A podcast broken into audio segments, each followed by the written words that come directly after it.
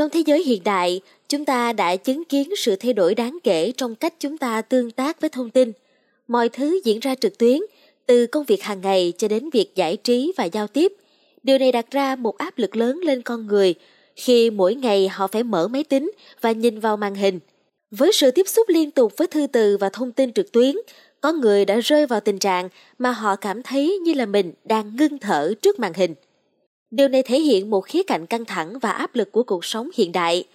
Vậy bạn có cảm nhận điều này không? Và nếu có, bạn đã tìm ra cách nào để khắc phục?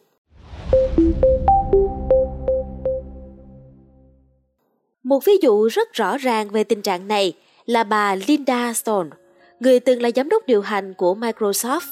Bà chia sẻ rằng mỗi sáng bà luôn thực hành hít thở sâu, nhưng mỗi khi bà ngồi xuống trước chiếc máy tính và mở hộp thư, bà nhận ra rằng hơi thở của mình trở nên nông hơn và gần như ngừng lại. Tôi như không thể thở được nữa, bà kể. Theo một bài viết từ New York Times, bà Stone sau đó đã thực hiện một cuộc nghiên cứu không chính thức.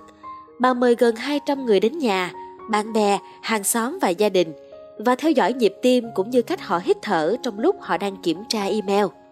Bà đã ghi nhận rằng khoảng 80% người tham gia thường xuyên ngưng hơi thở hoặc thay đổi cách họ thở khi họ đọc email.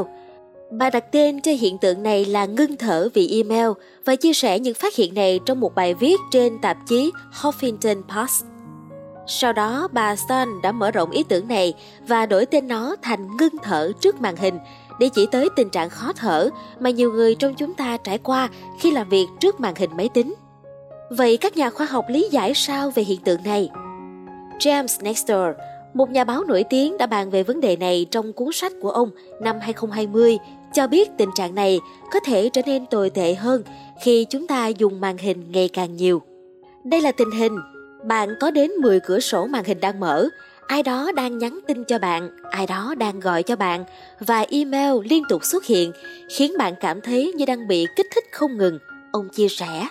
Stephen Porges, một giáo sư tâm thần học tại Đại học Bắc Carolina, người chuyên sâu về hệ thống thần kinh, giải thích rằng hiện tượng ngưng thở trước màn hình là dấu hiệu của cơ thể chúng ta phản ứng căng thẳng. Theo ông Porges, khi chúng ta đối mặt với bất kỳ loại kích thích nào, hệ thống thần kinh của chúng ta sẽ cố gắng tìm hiểu xem đó có phải là mối đe dọa hay không. Và việc tập trung này đòi hỏi sự cao độ tinh thần, khởi đầu một chuỗi biến đổi sinh lý như thở nhanh hơn và nhịp tim chậm lại như một cách để làm dịu cơ thể. Dù những phản xạ này có lúc không gây hại, nhưng nếu chúng ta để chúng hoạt động suốt cả ngày, mỗi ngày, chúng có thể đưa hệ thần kinh vào trạng thái đe dọa mãn tính.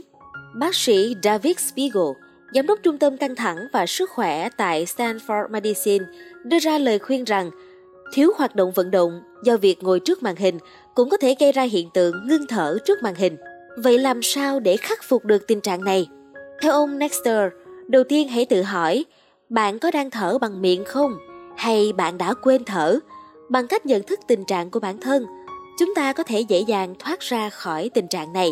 Nếu bạn nhận thấy mình thở nông hoặc không đều, hãy thử thở dài và rõ ràng. Theo nghiên cứu, đây là cách nhanh chóng và hiệu quả để điều chỉnh lại cách thở và cải thiện tâm trạng. Hơn nữa, cố gắng làm việc trên màn hình máy tính thay vì điện thoại, vì theo tiến sĩ Borges, màn hình càng lớn thì gây ít căng thẳng tinh thần hơn. Cảm ơn bạn đã lắng nghe số podcast lần này. Đừng quên theo dõi để tiếp tục đồng hành cùng podcast Báo Tuổi Trẻ trong những tờ phát sóng lần sau. Xin chào tạm biệt và hẹn gặp lại. thank you